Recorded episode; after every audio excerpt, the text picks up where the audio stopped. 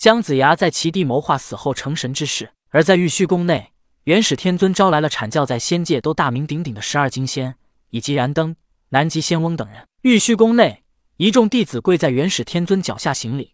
元始天尊微笑点头，让众弟子起身。此次让尔等前来，只为一件事。元始天尊道：“老师，请说。”众弟子道：“如今三界虽然看似平静，实则暗流涌动。你们大师伯已不再管阐教事务，天庭诸神必不甘心被昊天统治。西方二教主度去三千截教弟子，一定在谋划再来东方。如今形势，三界各方势力均衡，不会再爆发大战，所争的无非是道统。”元始天尊道：“听到元始天尊如此说，燃灯似有所悟。道统，道统，世界之力加上道统，燃灯感觉到有所感悟，离自己的道更近了。老师。”我们该如何做？燃灯问道。盘古开天辟地之后，有三皇之事，三界因盘古而来。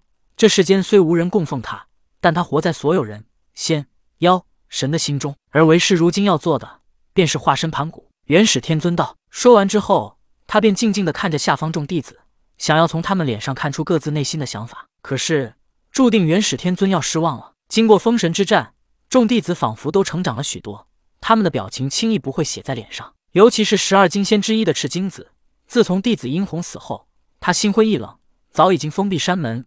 如果不是元始天尊召见，他根本就不打算来。而此时的赤精子更是一脸麻木。南极仙翁比较了解元始天尊，否则他也不会深得元始天尊的器重。此时，他开口问道：“老师，我等愚钝，请老师直接告诉我等该怎么做。”南极仙翁开口，其余弟子也急忙说道：“老师，请告诉我等该怎么做。”很好。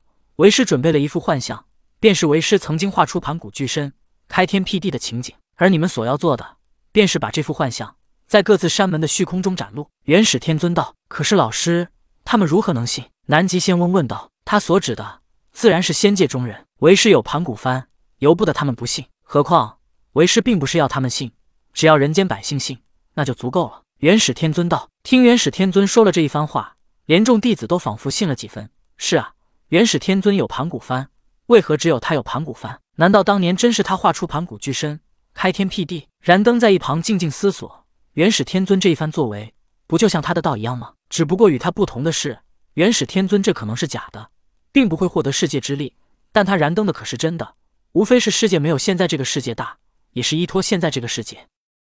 众弟子思索，如果人间百姓相信元始天尊便是盘古，那么他在人间的威望将无人能及。毕竟是他创造了这个世界，到了那个时候，什么昊天上帝、老子、西方教、女娲，在他面前还算什么呢？都是后辈，恐怕连红军师祖都得叫他老师吧。想到红军，南极仙翁问道：“老师如此做，恐怕会引得师祖不满。无妨，你们师祖已经离开了这方世界，包括你们的通天师叔也跟他一起走了，或者永远都不会再回来了。”元始天尊说道。元始天尊其实早就已经有这个想法，依托盘古幡。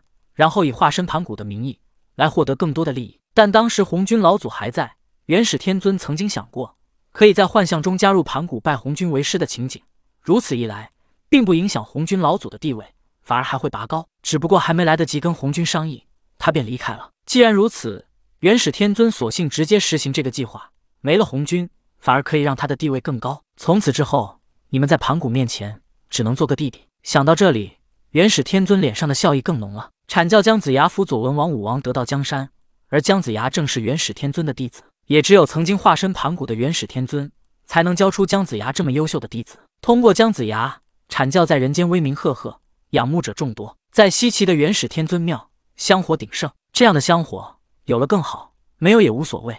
这并不是他想要的，因为他在仙界还不能稳压昊天上帝、瑶池金母、老子、女娲、西方教二教主。可如果百姓们以及仙人知道他曾经化身盘古，如此一来，这威名便能稳压他们一头。他们为何会离开这里？燃灯问道。燃灯心中觉得疑惑：如果红军和通天离开了，那么与他接触并指点他的那个圣人是谁？是红军老祖的化身，还是通天教主的化身？可是他身上的气息十分陌生，而且他与元始天尊有仇。老祖实力滔天，用不着化身别人，那么他就是通天教主了。燃灯暗自思索：我当年用定海珠偷袭他。